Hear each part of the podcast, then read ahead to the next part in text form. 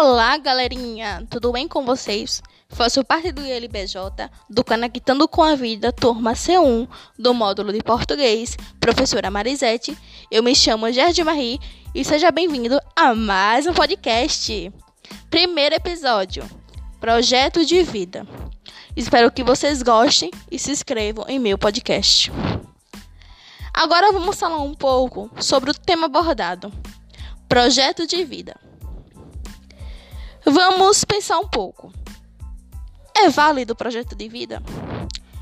Para mim, sim, pois ajuda a construir o caminho entre o quem eu sou e o quem eu quero seguir, e o que eu quero ser. Agora eu quero que vocês pensem um pouco mais. O projeto de vida ajudou a vocês pensar sobre sua vida e seus objetivos? Para mim, sim. Aí agora vocês se perguntam: se ajudou? Ajudou em quê? Ajudou, pois é uma tarefa para a vida inteira, porque ela parte de um ponto que é o autoconhecimento e focaliza outro ponto onde deseja chegar. E eu não tive dificuldade nenhuma em pensar sobre o projeto de vida. E eu espero que vocês também não tenham dificuldade nenhuma. Agora vocês pensem um pouco sobre os pontos positivos e negativos do projeto de vida.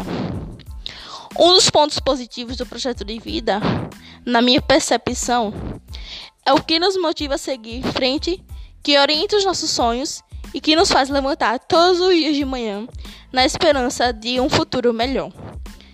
É como se ele funcionasse como uma espécie de bússola, sabe? Que nos aponta o norte a ser seguido. Cada pessoa tem o seu próprio projeto de vida.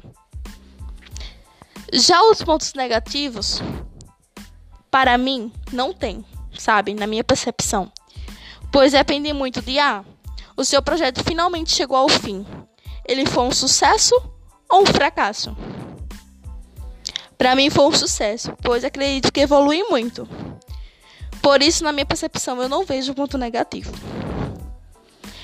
E agora, para finalizar o meu podcast, eu faço essa pergunta final para vocês. O que vocês vão levar do projeto de vida para a vida de vocês?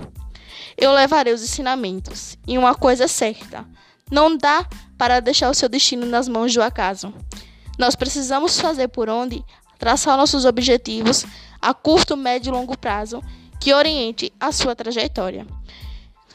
É isso, gente. Meu podcast chega ao fim e em breve vem segundo episódio. Espero que vocês tenham gostado. Se inscrevam no meu canal do podcast e é isso.